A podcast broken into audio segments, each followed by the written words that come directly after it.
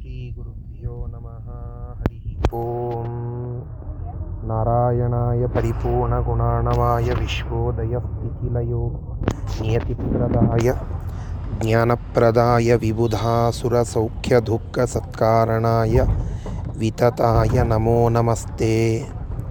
जयति हरिरचिन्त्यः सर्वदेवैकवन्द्यः परमगुरुरभीष्टावाप्तिदः सज्जनानां निखिलगुणगणार्णो नित्यनिर्मुक्तदोषः सरसिजनयनोऽसौ श्रीपतिर्मानदूनः। धर्मविज्ञानवैराग्यपरमैश्वर्यशालिनः आनन्दतीर्थभगवत्पादान् वन्दे निरन्तरम्।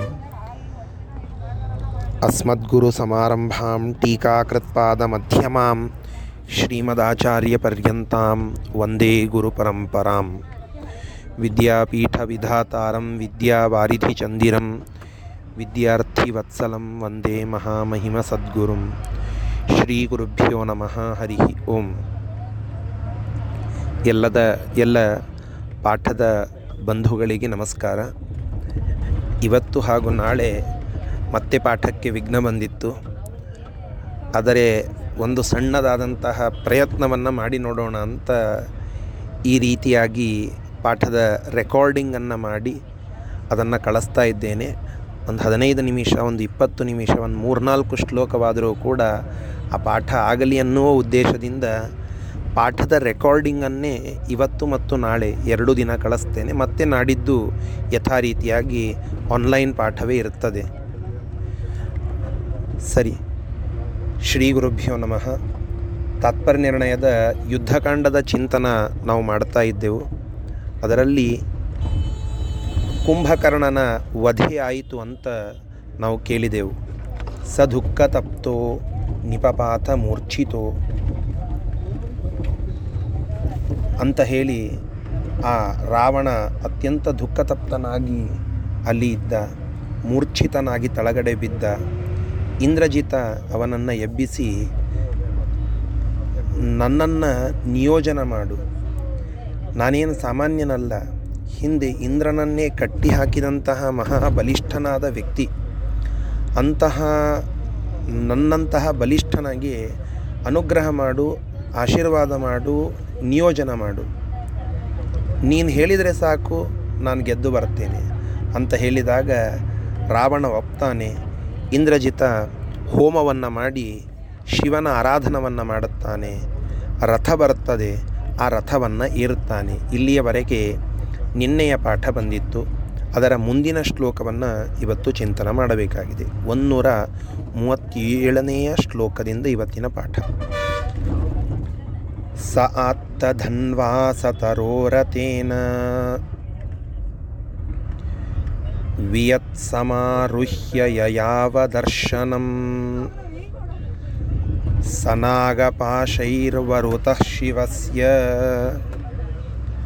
ಬಬಂಧ ಸರ್ವಾನ್ ಕಪಿವೀರ ಸಂಘಾನ್ ಸರಿ ಈ ಶ್ಲೋಕದಲ್ಲಿ ಮುಂದುವರೆದು ಹೇಳುತ್ತಾ ಇದ್ದಾರೆ. ಇಂದ್ರಜಿತ ಹೋಮವನ್ನು ಮಾಡಿದ್ದಾನೆ. ಆ ಹೋಮದಲ್ಲಿ ಶಿವನ ಆರಾಧನೆ ಮಾಡಿದ. ಶಿವ ವರ ಕೊಟ್ಟ. ತನ್ನ ಧನಸ್ಸನ್ನು, ತನ್ನ ಬಾಣವನ್ನು ಹಿಡಿದುಕೊಂಡು ಆಕಾಶವನ್ನು ಆ ವ್ಯಕ್ತಿ ಏರುತ್ತಾನೆ, ಇಂದ್ರಜಿತ. ಏರಿ ಅಲ್ಲಿ ಅದೃಶ್ಯನಾಗ್ತಾನೆ. ಶಿವ ಅನುಗ್ರಹ ಮಾಡಿಕೊಟ್ಟಂತಹ ನಾಗಪಾಶಗಳಿರ್ತವೆ ಆ ನಾಗಪಾಶಗಳನ್ನು ಬಳಸಿ ಎಲ್ಲ ಅಲ್ಲಿದ್ದಂತಹ ಕಪಿವೀರರ ಸಮೂಹವನ್ನು ತನ್ನ ಬಂಧನದಲ್ಲಿ ಇಟ್ಟುಕೊಂಡು ಬಿಡುತ್ತಾನೆ ಆ ನಾಗಪಾಶಗಳಿಂದ. ಇಂದ್ರಜಿತ ಸಾಮಾನ್ಯನಾದಂತಹ ವ್ಯಕ್ತಿಯಲ್ಲ. ಹಿಂದೆ ಇಂದ್ರದೇವರನ್ನೇ ಬಂಧಿಸಿದ್ದ. ಬಂಧಿಸಿದ್ದ ಇದರರ್ಥ ತಾತ್ಪೂರ್ತಿಕವಾಗಿ ಆ ಒಂದು ಯುದ್ಧದಲ್ಲಿ ಗೆದ್ದಿದ್ದ. ನಂತರ ಶಿವನನ್ನು ಒಲಿಸಿಕೊಂಡು ಅವಧ್ಯತ್ವವನ್ನು ಪಡೆದಿದ್ದ. ಬ್ರಹ್ಮನನ್ನು ಒಲಿಸಿಕೊಂಡು ಬ್ರಹ್ಮಾಸ್ತ್ರವನ್ನು ಪಡೆದಿದ್ದ. ಅಂತಹ ಮಹಾವೀರ ರಾವಣನ ಮಗ. ಆ ವ್ಯಕ್ತಿ ಇಲ್ಲಿ ಮತ್ತೆ ಆ ಕಪಿವೀರರನ್ನೆಲ್ಲ ಸೋಲಿಸಬೇಕು ಅಂತನ್ನುವ ಉದ್ದೇಶವನ್ನು ಇಟ್ಟುಕೊಂಡು ಕಪಿವೀರ ಸಂಘಾನ್ ಸರ್ವಾನ್ ಬಬಂಧ ಅಂತ ಹೇಳುತ್ತಾ ಇದ್ದಾರೆ. ಎಲ್ಲ ಕಪಿಶ್ರೇಷ್ಠರುಗಳನ್ನು ಅಲ್ಲಿ ನಾಗಪಾಶಗಳನ್ನು ಹಿಡಿದುಕೊಂಡು ಕಟ್ಟಿ ಹಾಕಿಬಿಟ್ಟ ಅಂತ ಈ ಶ್ಲೋಕ ನಮಗೆ ತಿಳಿಸಿಕೊಡ್ತಾ ಇದೆ. ಇದು ಈ ಶ್ಲೋಕದ ತಾತ್ಪರ್ಯ. ಇದರ ಶಬ್ದಶಃ ಅರ್ಥವನ್ನು ಈಗ ನೋಡೋಣ. ಸ ಆತ್ತಧನ್ವಾ ಸತರೋ ರಥೇನ. ಆತ್ತಧನ್ವಾ ಸತರಃ. ತನ್ನ ಆ ಬಾಣವನ್ನು, ಆ ಧನಸ್ಸನ್ನು ಆತ್ತ ಹೊಂದಿದಂಥವನಾಗಿ, ಅಂದರೆ ಹೆಗಲ ಮೇಲೆ ಇಟ್ಟುಕೊಂಡಂಥವನಾಗಿ ರಥೇನ ರಥದಿಂದ ವಿಯತ್ ಸಮಾರೋಹ್ಯ, ವಿಯತ್ ಅಂದರೆ ಆಕಾಶ ಅಂತ ಅರ್ಥ. ವಿಯದ್ ಗಂಗಾ ಅಂತ ಕರಿತೇವೆ ಆಕಾಶ ಗಂಗೆಗೆ. ಯಾಕೆಂದರೆ ವಿಯತ್ ಅಂತಂದರೆ ಆಕಾಶ ಅಂತನ್ನುವ ಅರ್ಥವನ್ನು ನಾವು ತಿಳಿದುಕೊಳ್ಳಬಹುದು. ವಿಯತ್ ಸಮಾರೋಹ್ಯ ಆಕಾಶವನ್ನು ಏರಿ ಯಯಾವ ದರ್ಶನಂ. ಸಹ ಯಯಾವ ದರ್ಶನಂ. ಅಂದರೆ ಯಯೌ ಅದರ್ಶನಂ. ಅದರ್ಶ್ಯನಾಗಿ ಹೊರಟು ಹೋದ ಅಂತ ಅರ್ಥ. ಅಲ್ಲಿ ವಾಂತಾದೇಶ ಸಂಧಿ ಅಂತ ಸಂಸ್ಕೃತ ವ್ಯಾಕರಣದಲ್ಲಿ ಒಂದು ಪ್ರಕಾರದ ಸಂಧಿ. ಎಲ್ಲಿ ಆವ ಅಂತನ್ನುವ ಒಂದು ಪ್ರಸಂಗ ಬರ್ತದೋ, ಅಂದರೆ ಎಲ್ಲಿ ಆವ ಅನ್ನುವಂತಹ ಆದೇಶ ಬರ್ತದೋ, ಅಲ್ಲಿ ಯಾಂತಾದೇಶ, ವಾಂತಾದೇಶ ಅಂತ ಆ ಸಂಧಿಯ ಹೆಸರುಗಳು, ಅದರಲ್ಲಿ ಆವ ಅಂತ ಬಂತು ಅಂತಂದರೆ ಅದನ್ನು ನಾವು ವಾಂತಾದೇಶ ಸಂಧಿ ಅಂತ ಕರೀತೇವೆ. ಆಗ ಅದನ್ನು ಹೇಗೆ ಒಡೆದುಕೊಳ್ಳಬೇಕು ಅಂತಂದರೆ ಯಯಾವ ಆವ ಅಂತ ಬಂದಿದೆ. ಯಯೌ ಪ್ಲಸ್ ಅದರ್ಶನಂ, ಯಯಾವ ದರ್ಶನಂ ಅಂತ ಹೀಗೆ ಅದನ್ನು ಒಡೆದುಕೊಳ್ಳಬೇಕು. ಹೀಗೆ ಒಡೆದುಕೊಂಡ್ರೆ ಅರ್ಥ ಹೀಗಾಗ್ತದೆ. ವಿಯತ್ ಸಮಾರೂಹ್ಯ ಆಕಾಶವನ್ನು ಏರಿ ಅದರ್ಶನಂ ಯಯೌ ಅದರ್ಶನಾಗಿ ಹೋಗಿಬಿಟ್ಟ. ಯಾರೂ ಸಹ ಇಂದ್ರಜಿತ. ಸಹ ಮತ್ತು ಆ ಇಂದ್ರಜಿತನು ಶಿವಸ್ಯ ವರತಃ, ಶಿವನ ವರದಿಂದ ಕಪಿವೀರ ಸಂಘಾನ್ ಸರ್ವಾನ್, ಎಲ್ಲ ಕಪಿಶ್ರೇಷ್ಠರ ಒಂದು ಸಮೂಹವನ್ನು ನಾಗಪಾಶೈಹಿ ಬಬಂಧ. ಆ ನಾಗಪಾಶಗಳಿಂದ ಬಂಧಿಸಿಬಿಟ್ಟ ಈ ರೀತಿಯಾಗಿ ಈ ಶ್ಲೋಕಾರ್ಥವನ್ನು ನಾವು ತಿಳಿದುಕೊಳ್ಳಬಹುದು. ಅಂದರೆ ಒಟ್ಟಿಗೆ ಈಗ ಎಲ್ಲ ಕಪಿಶ್ರೇಷ್ಠರುಗಳು ನಾಗಪಾಶದಲ್ಲಿ ಸಿಲುಕಿ ಹಾಕಿಕೊಂಡಿದ್ದಾರೆ. ಅವ, ಅವರನ್ನು ಆ ನಾಗಪಾಶದಿಂದ ಬಿಡಿಸಬೇಕು. ಏನು ಮಾಡಬೇಕು? ಆಗ ಒಂದು ಕಥೆಯನ್ನು ಹೇಳುತ್ತಾರೆ. ಗರುಡ ಬಂದು ಆ ನಾಗಪಾಶವನ್ನು ಬಿಡಿಸಿದ ಅಂತ ಹೇಳಿ. ಯಾಕೆ? ಪರಮಾತ್ಮನಿಗೆ ಆಗ್ತಾ ಇದ್ದಿದ್ದಿಲ್ಲೇನು? ಅದಕ್ಕೆ ಗರುಡನನ್ನು ಕಳಿಸಿದನ. ಯಾಕೆ? ಅಲ್ಲಿ ಇದ್ದಂತಹ ನೀವು ಹೇಳುವ ಜೀವೋತ್ತಮರಾದ ಆ ವಾಯುದೇವರ ಅವತಾರ ಅಂತ ಅನ್ನಿಸುವ ಹನುಮಂತ ದೇವರಿಗೆ ಆಗ್ತಾ ಇದ್ದಿದ್ದಿಲ್ಲೇನು? ಯಾಕೆ ಲಕ್ಷ್ಮಣನಿಗೆ ಆಗ್ತಾ ಇದ್ದಿದ್ದಿಲ್ಲೇನು? ಅಂತ ಪ್ರಶ್ನೆ ಮಾಡಿಕೊಂಡ್ರೆ ಅದಕ್ಕೆ ನಿರ್ಣಯವನ್ನು ಆಚಾರ್ಯರು ಮುಂದಿನ ಶ್ಲೋಕದಲ್ಲಿ ತಿಳಿಸ್ತಾ ಇದ್ದಾರೆ. ಏನದು ನಿರ್ಣಯ? ಅದನ್ನು ಈಗ ನೋಡೋಣ. ನೂರ ಮೂವತ್ತೆಂಟನೆಯ ಶ್ಲೋಕ. ಪುರಾವತಾರಾಯ ಯದಾಸ ವಿಷ್ಣು. ದಿದೇಶ ಸರ್ವಾನ್ ತ್ರಿದಶಾಂಸ್ತದೈವ ಮಮಾಪಿ ಸೇವಾ ಭವತಾ ಪ್ರಯೋಜ್ಯೆ ತೇವಂ ಗರುತ್ಮಾನ್ ವದದೃಶ್ ವದದ್ವೃಷಾಕಪಿಂ ತೇವಂ ಗರುತ್ಮಾನವದದ್ವೃಷಾಕಪಿಂ ಅಂತ ಶ್ಲೋಕವನ್ನು ಹೇಳುತ್ತಾ ಇದ್ದಾರೆ. ಏನಿದರ ಅರ್ಥ ಅಂತಂದರೆ, ಒಂದು ಸುಂದರವಾದ ಪ್ರಸಂಗದ ನಿರೂಪಣೆ ಮಾಡುತ್ತಾ ಇದ್ದಾರೆ. ಪುರ ಹಿಂದೆ ಪರಮಾತ್ಮ ಎಲ್ಲ ದೇವತೆಗಳನ್ನು ಅಲ್ಲಲ್ಲಿ ಅಲ್ಲಲ್ಲಿ ಅವತಾರ ಮಾಡಲಿಕ್ಕೆ ಅಂತ ಆಜ್ಞಾಪನ ಮಾಡುತ್ತಾ ಇದ್ದ. ಬ್ರಹ್ಮದೇವರಿಗೆ ಅವತಾರ ಇಲ್ಲ, ಅಂದರೆ ಚತುರ್ಮುಖ ಬ್ರಹ್ಮದೇವರಿಗೆ. ಅವರ ನಂತರ ಬರೋದು ವಾಯುದೇವರು. ಹನುಮನಾಗಿ, ಭೀಮನಾಗಿ, ಮಧ್ವರಾಗಿ ಹೀಗೆ ಅವತಾರ ಮಾಡುವಂತಹ ಆಜ್ಞಾಪನ ನಾವು ನೋಡಿದ್ದೇವೆ. ಮತ್ತು ಬೇರೆ ಬೇರೆ ಉಳಿದಂತಹ ದೇವತೆಗಳು ಅಲ್ಲಲ್ಲಿ ಅಲ್ಲಲ್ಲಿ ಅವತಾರಗಳನ್ನು ಮಾಡುವಂತೆ ಪರಮಾತ್ಮ ಆಜ್ಞೆ ಮಾಡಿದ್ದನ್ನು ನೋಡುತ್ತೇವೆ. ಒಂದೇ ಸಣ್ಣ ಎಕ್ಸಾಂಪಲ್ ನೋಡಬೇಕು ಅಂದರೆ ಇಲ್ಲೇ ಲಕ್ಷ್ಮಣ ಅವತಾರ ಮಾಡಿದ್ದು. ಶೇಷದೇವರು ಲಕ್ಷ್ಮಣನಾಗಿ ಇಲ್ಲಿ ಅವತಾರ ಮಾಡಿದ್ದು. ಶೇಷದೇವರೇ ಮುಂದೆ ಬಲರಾಮನಾಗಿ ಅವತಾರ ಮಾಡಿದ್ದು ಅಂತ ನಾವು ಪ್ರಸಂಗಗಳ ನಿರೂಪಣಗಳನ್ನು ಅನೇಕ ಪುರಾಣಗಳಲ್ಲಿ ಕೇಳುತ್ತೇವೆ. ಹೀಗಾಗಿ ಪರಮಾತ್ಮ ಎಲ್ಲ ದೇವತೆಗಳನ್ನು ಸಭೆ ಸೇರಿಸಿ ಕರೆದು ಆ ಸಭೆಯಲ್ಲಿ ನೀನು ಇಂತಹ ಅವತಾರ ಮಾಡು, ನೀನು ಇಂತಹ ಅವತಾರ ಮಾಡು ಅಂತ ಹೇಳುತ್ತಾ ಇದ್ದ. ಆಗ ಗರುಡ ದೇವರು ಅಲ್ಲಿ ಬಂದು, ಪರಮಾತ್ಮ, ನಿನ್ನ ಸೇವೆಗಾಗಿ ನನಗೂ ಒಂದು ಅವಕಾಶ ಕೊಡು. ನನಗೆ ಸದಾ ಒಂದು ಅವಕಾಶ ಉಂಟು. ಗರುಡ ವಾಹನ ಅಂತ ನನ್ನ ಹೆಸರಿಗೆ ಒಂದು ಮಹತ್ವವನ್ನು ನಿನ್ನ ಹೆಸರು ಕೊಡುತ್ತದೆ. ಪರಮಾತ್ಮನಿಗೆ ಗರುಡ ವಾಹನ ಅಂತ ಕರೀತೇವೆ. ಪರಮಾತ್ಮನಿಗೆ ವಾಹನದರ ಅಪೇಕ್ಷೆ ಏನು? ಏನೂ ಇಲ್ಲ. ಗರುಡನ ಮೇಲೆ ಅನುಗ್ರಹವನ್ನು ಮಾಡುವ ಉದ್ದೇಶದಿಂದ ತಾನು ಗರುಡ ವಾಹನ ಅಂತ ಅನ್ನಿಸಿಕೊಂಡು ಪರಮಾತ್ಮ ಗರುಡನಿಗೆ ಅನುಗ್ರಹ ಮಾಡುತ್ತಾನೆ ಅಂತ ಕಥೆ ಕೇಳುತ್ತೇವೆ. ಹಾಗೆ ಆ ಗರುಡನನ್ನು ನನಗೆ ನೀನು ಸದಾ ಸೇವೆಯನ್ನು ಕೊಡ್ತೀಯ? ಗರುಡ ಹೇಳುತ್ತಾ ಇದ್ದಾನೆ. ಆದರೆ ನನಗೂ ಒಂದು ಅವತಾರ ಮಾಡಿ ನಿನ್ನ ಸೇವಾ ಮಾಡಲಿಕ್ಕೆ ಒಂದು ಸದವಕಾಶ ಕೊಡಬೇಕು. ಮಮಾಪಿ ಸೇವಾ ಭವತ ಪ್ರಯೋಜ್ಯತೆ ಪ್ರಯೋಜ್ಯೇತ ಏವಂ ಗರುತ್ಮಾನ್ ಅವದತ ವೃಷಾಕಪಿಂ ಅಂತ ನಮಗೆ ತಿಳಿಸ್ತಾ ಇದ್ದಾರೆ. ಈ ರೀತಿಯಾಗಿ ಗರುಡ ಅಲ್ಲಿ ಹೇಳುತ್ತಾನೆ, ನನಗೂ ಒಂದು ಸೇವಾ ಅವಕಾಶವನ್ನು ಆಜ್ಞೆ ಮಾಡಬೇಕು ಅಂತ. ಅದಕ್ಕೆ ಪರಮಾತ್ಮನ ಉತ್ತರ ಏನು? ಅದು ಮುಂದಿನ ಶ್ಲೋಕದಲ್ಲಿ ನಿರೂಪಣ ಮಾಡುತ್ತಾ ಇದ್ದಾರೆ. ಗರುಡನಿಗೆ ಅವತಾರ ಮಾಡಲಿಕ್ಕೆ ಆಜ್ಞೆ ಮಾಡಿಲ್ಲ ಪರಮಾತ್ಮ. ಗರುಡನ ಅವತಾರಗಳು ಎಲ್ಲೂ ಕಂಡಿಲ್ಲ. ಆದರೆ ಗರುಡನಿಗೆ ಸೇವೆ ಸದಾಕಾಲ ಪರಮಾತ್ಮನನ್ನು ತನ್ನ ಹೆಗಲ ಮೇಲೆ ಕೂರಿಸಿಕೊಂಡು ಹೊರಡುವುದು ಹಕ್ಕಿಯ ಹೆಗಲೇರಿ ಅಂತ ನಾವು ಕರೀತೇವಲ್ಲ. ಹಾಗೆ ಪರಮಾತ್ಮ ಆ ಹಕ್ಕಿಯನ್ನು ಏರಿ ಬರುವಂತಹ ಪ್ರಸಂಗಗಳನ್ನು ನಾವು ನೋಡಿಯೇ ನೋಡುತ್ತೇವೆ. ಆದರೂ ಕೂಡ ಅವತಾರಗಳನ್ನು ಮಾಡುವಂತೆ ಆಜ್ಞೆ ಮಾಡಿಲ್ಲ. ಆಜ್ಞೆ ಮಾಡು ಅಂತ ಕೇಳಿದಾಗ ಅದಕ್ಕೆ ಪರಮಾತ್ಮನ ಉತ್ತರ ಏನು ಅಂತನ್ನೋದು ಮುಂದಿನ ಶ್ಲೋಕದಲ್ಲಿ ಬರ್ತದೆ. ಇಷ್ಟು ಈ ಶ್ಲೋಕದ ಒಂದು ತಾತ್ಪರ್ಯ. ಇದರ ಶಬ್ದಶಃ ಅರ್ಥವನ್ನು ಈಗ ನೋಡೋಣ. ಪುರ ಈ ಹಿಂದೆ ಅವತಾರಾಯ ಅವತಾರವನ್ನು ಮಾಡಬೇಕು ಎಂಬುದಾಗಿ ಯದಾ ಸಹ ವಿಷ್ಣು, ಯಾವ ಕಾಲಕ್ಕೆ ಆ ಶ್ರೀಹರಿಯು? ಸರ್ವಾನ್ ತ್ರಿದಶಾನ್ ತದೈವ, ಎಲ್ಲ ದೇವತೆಗಳನ್ನು ದಿದೇಶ, ಸರ್ವಾನ್ ಎಲ್ಲ ದೇವತೆಗಳನ್ನು ದಿದೇಶ ಆದೇಶ ಮಾಡಿ ಹೇಳಿದನು. ಆ ಸಮಯಕ್ಕೆ ಮಮಾಪಿ ಸೇವಾ ಭವತಾ ಪ್ರಯೋಜ್ಯೇತ. ನನಗೂ ನಿನ್ನ ಸೇವೆಯನ್ನು ಮಾಡಲಿಕ್ಕೆ ಅವತಾರ ಮಾಡು ಅಂತ ಹೇಳಿ ನನಗೆ ಆಜ್ಞೆ ಮಾಡು. ಮಮಾಪಿ ನನಗೂ ಸೇವಾಭವತ. ನಿನ್ನ ಸೇವೆ ಮಾಡಲಿಕ್ಕಾಗಿ ಪ್ರಯೋಜ್ಯೇತ. ಆಜ್ಞಾ ಮಾಡಿ ನನಗೂ ಒಂದು ಅವತಾರ ಮಾಡಲಿಕ್ಕೆ ಅವಕಾಶ ಕೊಡು. ಏವಂ ಈ ಪ್ರಕಾರವಾಗಿ. ಗರುತ್ಮಾನ್.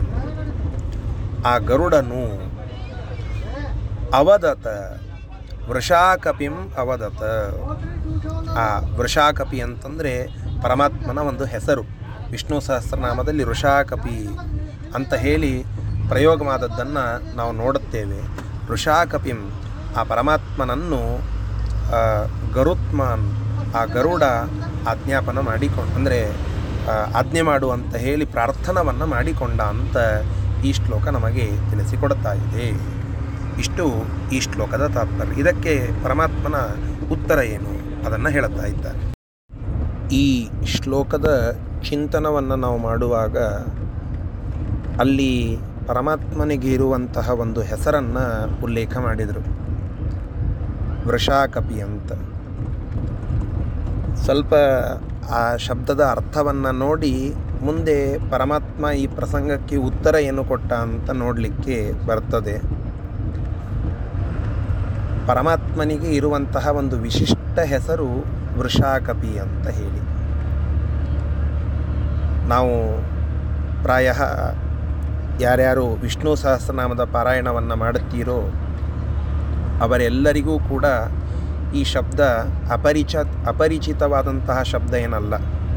ಅಜಸ್ಸರವೇಶ್ವರ ಸಿದ್ಧ, ಸಿದ್ಧಿಸ್ಸರವಾಧಿರಚ್ಯುತಃ ವೃಷಾ ಕಪಿರಮೇಯಾತ್ಮ ಸರ್ವಯೋಗ ವಿನಿಸೃತ ಅಮೇ ಆತ್ಮ ಸರ್ವಯೋಗ ವಿನಿಸೃತ ಅಂತ ಹೇಳುತ್ತಾ ಇದ್ದಾರೆ. ಅಲ್ಲಿ ಋಷಾಕಪಿ ಅಂತ ಪರಮಾತ್ಮನಿಗೆ ಒಂದು ಹೆಸರು. ಏನಿದರ ಅರ್ಥ ಅಂತಂದರೆ, ಎರಡು ಶಬ್ದಗಳ ಕೂಡಿ ವೃಷಾಕಪಿ ಅಂತಾಗಿದೆ. ವೃಷ ಮತ್ತು ಕಪಿ. ವೃಷಕಪಿ ಅಂತಾಗಬೇಕಾಗಿತ್ತು, ಆದರೆ ಈಗ ಹೇಗೆ ವಿಶ್ವಸ್ಯ ಮಿತ್ರ, ವಿಶ್ವಮಿತ್ರ ಅಂತ ಆಗಬೇಕು ಆದರೆ ಮಧ್ಯದ ಆದೇಶ ಅದು ದೀರ್ಘವಾಗಿ ಬರುವಂತಹ ಒಂದು ಸಂಸ್ಕೃತದ ಪದ್ಧತಿ ಅನೇಕ ಪದಗಳಲ್ಲಿ ನಾವು ನೋಡುತ್ತೇವೆ. ಅದೊಂದು ವ್ಯಾಕರಣದ ವಿಷಯ, ಅದನ್ನು ಬಿಡಿ. ಅಂತೂ ವೃಷ ಮತ್ತು ಕಪಿ ಎರಡು ಶಬ್ದಗಳು ಸೇರಿ ಪರಮಾತ್ಮನ ಒಂದು ಹೆಸರಾಗಿದೆ ವೃಷಾಕಪಿ ಅಂತ ಹೇಳಿ. ವೃಷ ಅಂತಂದರೆ ವರ್ಷ, ಅಂದರೆ ಮಳೆ, ಅದನ್ನು ಸುರಿಸುವ ವ್ಯಕ್ತಿಯನ್ನು ವೃಷ ಅಂತ ಕರೀತೇವೆ. ಪರಮಾತ್ಮ ನಮ್ಮನ್ನು ತಣಿಸಲಿಕ್ಕಾಗಿ ತಾನೇ ಇಂದ್ರನಿಗೆ ಆಜ್ಞೆ ಮಾಡಿ, ವರುಣನಿಗೆ ಆಜ್ಞೆ ಮಾಡಿ, ಬೆಳೆ ಬೆಳೆಯಬೇಕಪ್ಪ, ಸಜ್ಜನರಿಗೆ ಸಂತೋಷ ಆಗಬೇಕಪ್ಪ ಬಿಜಾಪುರದ ಮಂದಿ ಬಿಸಿಲಿನ ಬೇಗೆಯಲ್ಲಿ ಬೇಯ್ತಾ ಇದ್ದಾರೆ, ಅವರಿಗೆ ಸಂತೋಷ ಆಗಬೇಕು. ಅನೇಕ ಜನರಿಗೆ ಧಾನ್ಯಗಳು ಬೇಕು, ರೈತರಿಗೆ ಸಮೃದ್ಧಿಯಾಗಬೇಕು ಇವೆಲ್ಲವನ್ನು ಮಾಡಬೇಕು. ಅದಕ್ಕೆ ನಿನಗೆ ಆಜ್ಞೆ ಮಾಡುತ್ತಾ ಇದ್ದೇನೆ, ಮಳೆ ಸುರಿ. ಅಂತ ಹೇಳಿ ಮಳೆ ಸುರಿಸುವವನು, ತಾನೇ ಮಳೆಯಾಗಿ ಅನುಗ್ರಹ ಮಾಡುವವನು ಪರಮಾತ್ಮ. ಆದ್ದರಿಂದ ವರ್ಷಯತೀತಿ ವೃಷ. ಪರಮಾತ್ಮನೇ ಮಳೆಗರೆಯುತ್ತಾನೆ, ಮಳೆಗರೆಯುವ ಶಕ್ತಿ ಇರೋದು ಇಂದ್ರನಿಗಲ್ಲ, ಪರಮ ಮುಖ್ಯ ವೃತ್ತಿಯಿಂದ ಪರಮಾತ್ಮನಿಗೆ, ಆದ್ದರಿಂದ ಅವನು ವೃಷ. ಮಳೆ ಸುರಿಸಿದ, ಆ ಮಳೆ ನೀರು ಅದು ನದಿ ಸೇರಿ, ನದಿಯಿಂದ ಅದು ಯಾವುದೋ ಒಂದು ಮಾಧ್ಯಮದ ಮೂಲಕವಾಗಿ ನಮ್ಮ ಮನೆಯ ನಲ್ಲಿಯಲ್ಲಿ ಬಂದು ಅದನ್ನು ನಾವು ಕುಡಿದು ನಮ್ಮ ನೀರಡಿಕೆಯನ್ನು ಕಡಿಮೆ ಮಾಡಿಕೊಳ್ಳಬೇಕು ಅಂತಂದರೆ ನಮಗೆ ನೀರು ಕುಡಿಸಬೇಕು ಒಬ್ಬ ವ್ಯಕ್ತಿ. ಅದಕ್ಕಾಗಿ ಅವನು ಕಪಿ ಅಂತ ಹೇಳುತ್ತಾ ಇದ್ದಾರೆ. ಕಪಿ ಅಂದರೆ ಮಂಗ ಅಂತಲ್ಲ, ಅಲ್ಲಿ ಒಂದು ಅರ್ಥ ಇದೆ. ಕಂ ಪಾಯತಿ ಇತಿ ಕಪಿ. ಕಮ್ ಅಂದರೆ ನೀರು. ನೀರನ್ನು ಪಿಪಾಸುಗಳಿಗೆ, ನೀರಡಿಕೆ ಆದಂತಹ ವ್ಯಕ್ತಿಗಳಿಗೆ ಕೊಟ್ಟು ತಣಿಸುವ ವ್ಯಕ್ತಿ ಪರಮಾತ್ಮ. ಪರಮಾತ್ಮನ ಅನುಗ್ರಹ ಎಷ್ಟಿದೆ ನೋಡಿ. ಕೇವಲ ನಮ್ಮನ್ನು ನಮಗೆ ನೀರು ಕೊಡುವುದಲ್ಲ, ನೀರು ಕುಡಿಸುವವರೆಗೆ ತಾನೇ ಎಲ್ಲ ಕ್ರಿಯೆಗಳನ್ನು ಮಾಡುತ್ತಾನೆ. ನೀರು ಕುಡಿಸೋದು ಅಂತನ್ನೋದಕ್ಕೆ ಬೇರೆ ಬೇರೆ ಅರ್ಥಗಳನ್ನು ನಾವು ಕೇಳುತ್ತೇವೆ ನುಡಿಗಟ್ಟಿನ ಅರ್ಥದಲ್ಲಿ, ಆ ರೀತಿಯಾಗಿ. ಏ, ಅವ ಅವನಿಗೆ ನೀರು ಕುಡಿಸಿದಾರಿ ಅಂತ. ಅಂದರೆ ಅವ ಪೂರ್ಣ ನೆಲ ಕಚ್ಚುವಂತೆ ಮಾಡುತ್ತಾನೆ ಅಂತ ತಾತ್ಪರ್ಯ. ಪರಮಾತ್ಮ ಅದನ್ನು ಮಾಡುತ್ತಾನೆ. ಯಾರು ಸಜ್ಜನರು ಅವರಿಗೆ ವೃಷ ಅವರಿಗೆ ನೀರು ಕೊಡುತ್ತಾನೆ, ಮಳೆ ಕೊಡುತ್ತಾನೆ. ಯಾರು ದುಷ್ಟರು, ಯಾರು ಪಾಪಿಗಳು, ಅವರಿಗೆ ಕಪಿ, ಅವರಿಗೆ ನೀರು ಕೊಡಿಸ್ತಾನೆ. ಒಟ್ಟಿಗೆ ಪರಮಾತ್ಮ ವೃಷಾ ಕಪಿ ಯಾಕೆ? ನೀರು ಕೊಟ್ಟು ನೀರು ಕುಡಿಸುವ ವ್ಯಕ್ತಿ ಪರಮಾತ್ಮ. ಇಲ್ಲಿ ಗರುಡ ಪ್ರಾರ್ಥನೆ ಮಾಡಿಕೊಂಡದ್ದು ಯಾರಿಗೆ ಅಂದರೆ ವೃಷಾ ಕಪಿಗೆ ಏನಂತ? ಮಮಾಪಿ, ನನಗೂ ಕೂಡ ಸೇವಾ ಭವತಾ ಪ್ರಯೋಜ್ಯೇತ. ಸೇವೆ ಮಾಡುವ ಒಂದು ಅವಕಾಶವನ್ನು ಕೊಟ್ಟು ಆಜ್ಞೆ ಮಾಡು ಪರಮಾತ್ಮ ಅಂತ. ಯಾರಿಗೆ? ವೃಷಾಕಪಿಗೆ. ಯಾಕೆ? ಸೇವೆ ಕೊಡುವವನು ಅವನೇ. ಸೇವೆ ಮಾಡಿದ್ದಕ್ಕೆ ಫಲ ಕೊಡೋದು ವೃಷ. ಆ ಫಲ ಉಪಭೋಗ ಮಾಡುವ ಫಲ ಕೊಡೋದು ಕಪಿ ಪರಮಾತ್ಮನೇ. ಆದ್ದರಿಂದ ಸೇವೆ ಕೊಟ್ಟು, ಅದರಿಂದ ಪುಣ್ಯ ಕೊಟ್ಟು, ಪುಣ್ಯದ ಉಪಭೋಗವನ್ನು ಮಾಡುವ, ಅನುಗ್ರಹ ಮಾಡು ಪರಮಾತ್ಮ ಅಂತ ಗರುಡ ಕೇಳುತ್ತಾ ಇದ್ದಾನೆ ಋಷಾಕಪಿ ಎನ್ನುವ ಪರಮಾತ್ಮನಿಗೆ.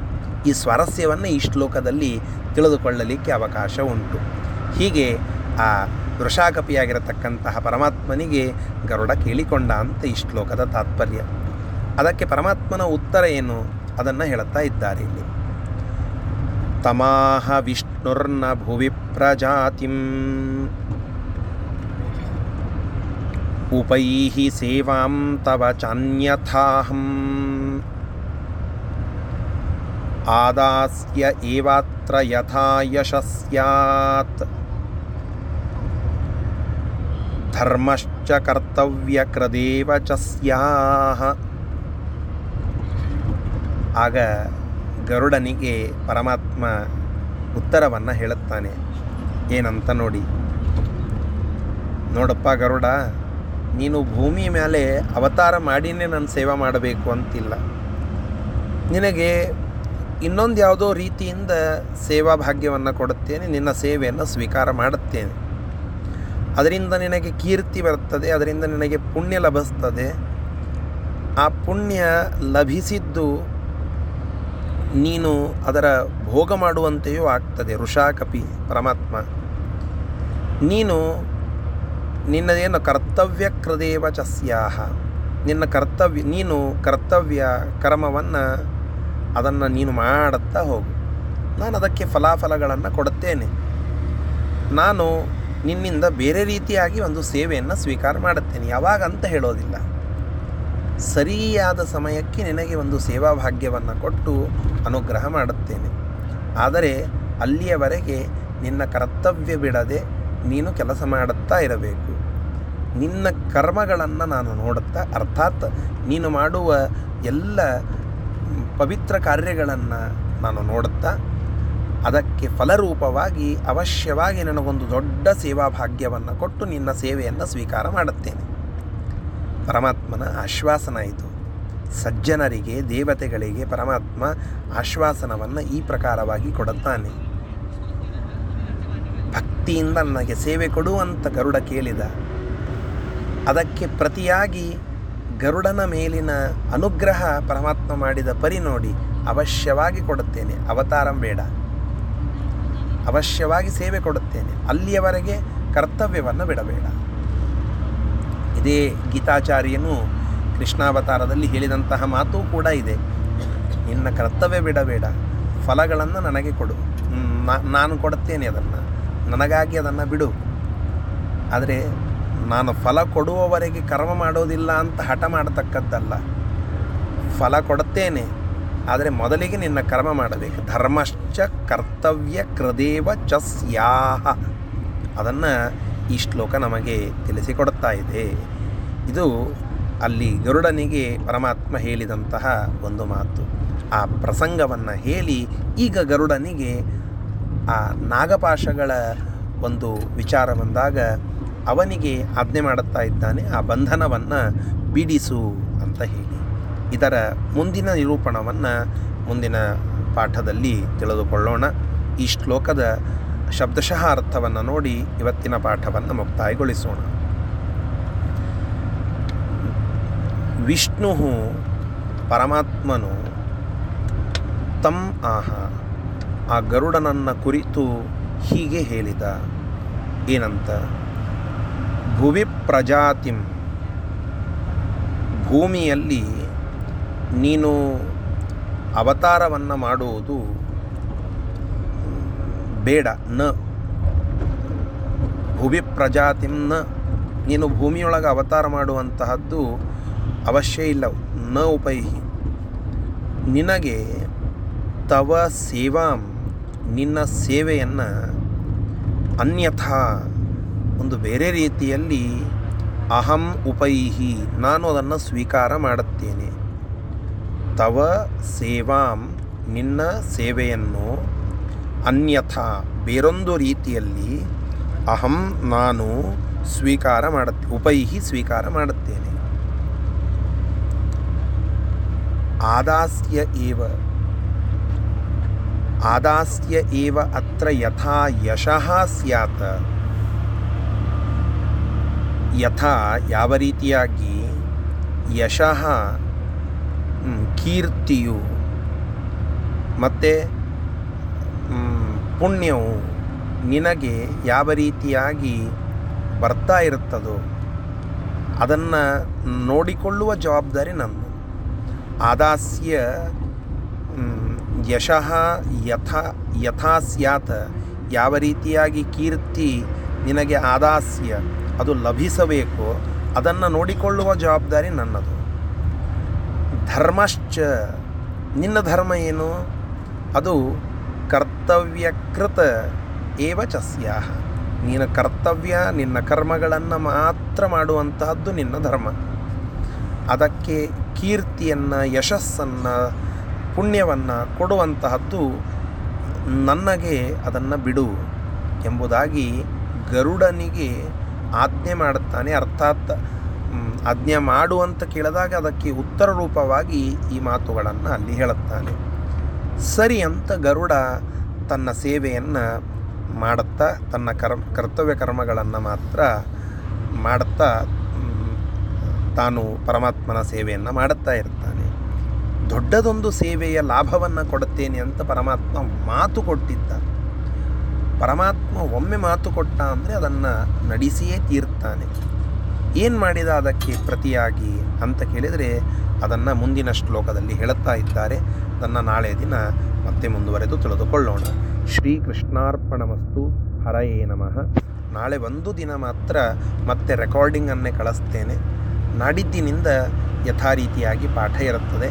ಮತ್ತೊಮ್ಮೆ ಎಲ್ಲರೂ ಕೂಡ ಈ ಒಂದು ವ್ಯವಸ್ಥೆಗೆ ಸ್ವಲ್ಪ ಅಣಿಯಾಗಿ ಅನುಕೂಲ ಮಾಡಿಕೊಡಬೇಕು ಅಂತ ಕೇಳಿಕೊಳ್ತಾ ಇದ್ದೇನೆ. ಶ್ರೀಕೃಷ್ಣಾರ್ಪಣಮಸ್ತು